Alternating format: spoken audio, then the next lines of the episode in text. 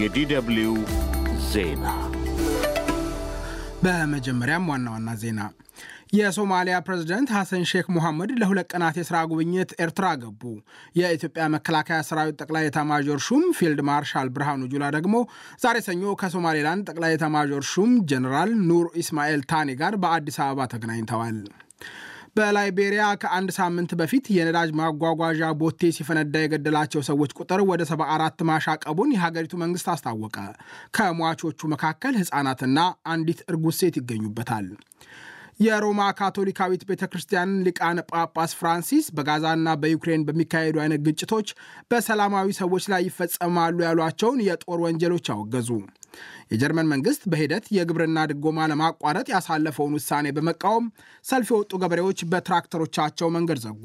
ዜናው በዝርዝር የሶማሊያ ፕሬዝደንት ሐሰን ሼክ ሙሐመድ ለሁለት ቀናት የሥራ ጉብኝት ኤርትራ ገቡ። ሐሰን ሼክ ሙሐመድ አስመራ አውሮፕላን ማረፊያ ሲደርሱ የኤርትራ ፕሬዝደንት ኢሳያስ አፈወርቂ ተቀብለዋቸዋል። ሁለቱ መሪዎች የሶማሊያና የኤርትራን ጥቅሞች በተመለከቱ ቀጠናዊና ዓለም አቀፋዊ ጉዳዮች ላይ እንደሚነጋገሩ የኤርትራ የኢንፎርሜሽን ሚኒስትር የማነ ገብረ መስቀል ገልጸዋል። የሶማሊያው ፕሬዝደንት ወደ አስመራ ያቀኑት ጠቅላይ ሚኒስትር አብይ አህመድና የሶማሌላንድ ፕሬዝደንት ሙሴ ቢሂ አብዲ የአጋርነትና የትብብር የመግባቢያ ስምምነት በተፈራረሙ በሳምንቱ መሆኑ ነው።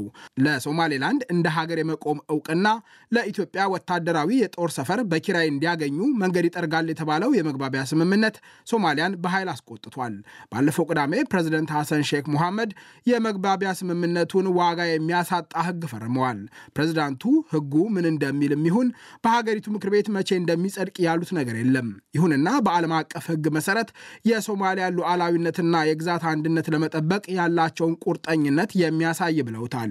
በተያያዘ ዜና የኢትዮጵያ መከላከያ ሰራዊት ጠቅላይ ኤታማዦር ሹም ፊልድ ማርሻል ብርሃኑ ጁላ ዛሬ ሰኞ ከሶማሌላንድ ጠቅላይ ኤታማዦር ሹም ጀኔራል ኑር ኢስማኤል ታኒ ጋር በአዲስ አበባ ተገናኝተዋል። ሁለቱ የጦር ሹማምንት በወታደራዊ ትብብር ዙሪያ አብረው ለመስራት የሚያስችላቸውን ውይይት ማድረጋቸውን የኢትዮጵያ መከላከያ ሰራዊት አስታውቋል። በላይቤሪያ ከአንድ ሳምንት በፊት የነዳጅ ማጓጓዣ ቦቴ ሲፈነዳ የገደላቸው ሰዎች ቁጥር ወደ 74 ማሻቀቡን የሀገሪቱ መንግስት አስታወቀ። በፍንዳታው አርባ ሰዎች መገደላቸው ተገልጾ የነበረ ቢሆንም የላይቤሪያ ዋና የሜዲካል ጉዳዮች ኃላፊ ፍራንሲስ ካቴህ ከሰባ በላይ ማሻቀቡን ዛሬ ሰኞ አረጋግጠዋል። በፍንዳታው ወደ አመድነት የተቀየሩ መኖራቸውን የገለጹት ኃላፊው አሁንም ትክክለኛውን የሟቾች ቁጥር ለማወቅ ጥረት እየተደረገ መሆኑን ተናግረዋል። የላይቤሪያ ፕሬዚደንት ጆርጅ ዊሃ ባለፈው እሁድ በአደጋው ሳቢያ የአንድ ሳምንት ብሔራዊ ሐዘን አውጀዋል። ቦቴው ከሞኖሮቪያ 130 ኪሎ ሜትር ገደማ ርቀት ላይ ጉድጓድ ውስጥ ገብቶ ሲገለበጥ የአካባቢው ነዋሪዎች የሚፈሰውን ነዳጅ ለመቅዳት መሞከራቸውን የዓይን እማኞች ተናግረዋል። የሚፈሰውን ነዳጅ ለመቅዳት የሞከሩ ሰዎች ቦቴውን በብረት በመደብደባቸው ሳይጋይ እንዳልቀረ አሮን ማሳኩ የተባሉ የአካባቢው ነዋሪ አስረድተዋል። ከሟቾቹ መካከል ሕፃናትና አንዲት እርጉዝ ሴት ይገኙበታል።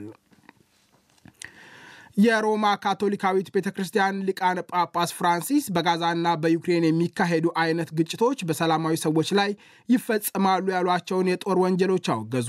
የ87 ዓመቱ ፍራንሲስ የጎርጎሮሳውያኑን አዲስ ዓመት በማስመልከት በቫቲካን ለዲፕሎማቶች ባሰሙት ንግግር በግጭቶቹ በወታደራዊና በሲቪል ኢላማዎች መካከል ያለው ልዩነት እየተከበረ እንዳልሆነ ወቅሰዋል። በአንዳች መንገድ ሰላማዊ ሰዎች በዘፈቀደ የጥቃት ኢላማ ያልሆኑበት ግጭት እንደሌለ የተናገሩት ፍራንሲስ በጋዛና በዩክሬን እየሆነ ያለውን በምሳሌነት አንስተዋል። ሐማስ በእስራኤል መስከረም 26 ቀን የፈጸመውንና 1140 ሰዎች የተገደሉበትን ጥቃት ሊቃነ ጳጳሱ በድጋሚ አውግዘዋል። በአውሮፓ ሕብረትና በአሜሪካ ሽብርተኛ ተብሎ የተፈረጀው ሐማስ 250 ገደማ ሰዎች አግቶ ወስዷል። የእስራኤል ባለሥልጣናት 132 ታጋቾች አሁንም በሐማስ ቁጥጥር ስር እንደሚገኙ ያምናሉ። ቢያንስ 24 ታጋቾች ተገድለዋል ተብሎ እንደሚታመን የፈረንሳይ ዜና አገልግሎት ዘግቧል።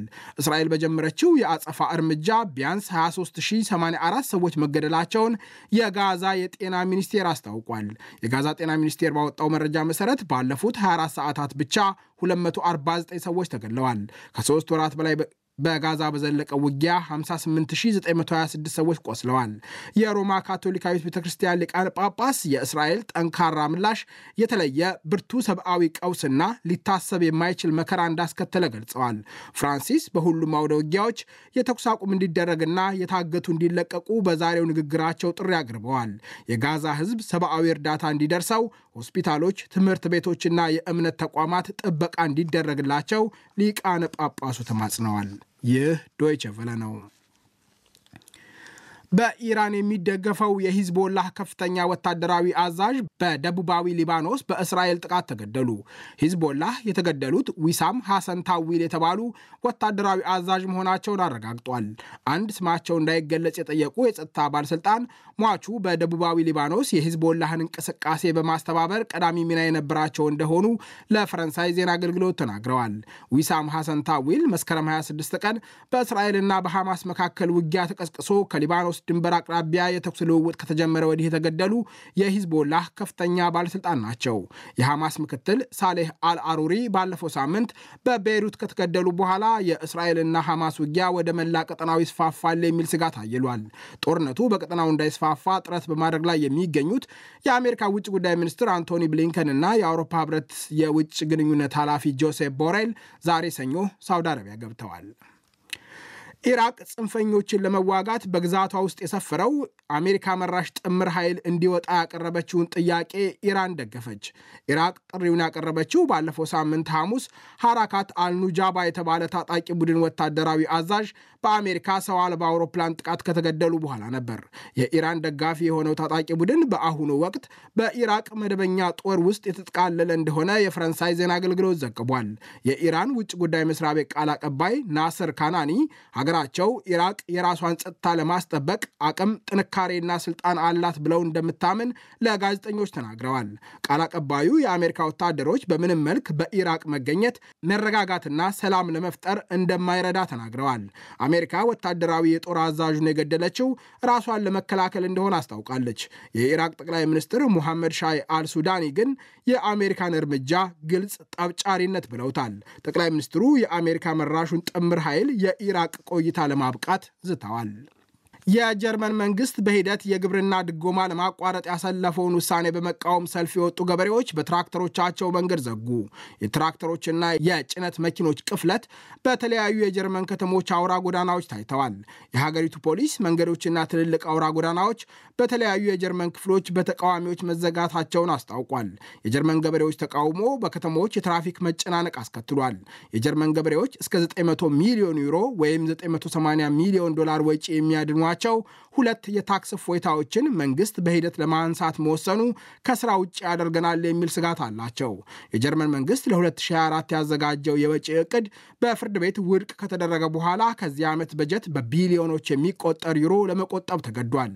የሀገሪቱ ገበሬዎች መንግስት ተግባራዊ የሚያደርገው የወጪ ቅነሳ ፍትሐዊ ባልሆነ መንገድ ተጭኖብናል ሲሉ ይከራከራሉ። መንግስት ውሳኔውን ካላጠፈ ገበሬዎቹ ዋና ዋና መንገዶችን ለአንድ ሳምንት ለመዝጋት ዝተዋል። የጀርመን መንግስት ግን ለግብርና ስራ የሚደረገውን ድጎማ በሂደት ለማቆም ካሳለፈው ውሳኔ እንደማያፈገፍግ አስታውቋል። የጀርመን መንግስት ቃል አቀባይ የገበሬዎቹ ተቃውሞ በተጀመረበት በዛሬው ዕለት በሰጡት ጋዜጣዊ መግለጫ በመንግስት ውስጥ ምንም አይነት ነገር ለመለወጥ ሀሳብ የለም ሲሉ ተናግረዋል። ይህ ዶይቸ ቨለ ነው።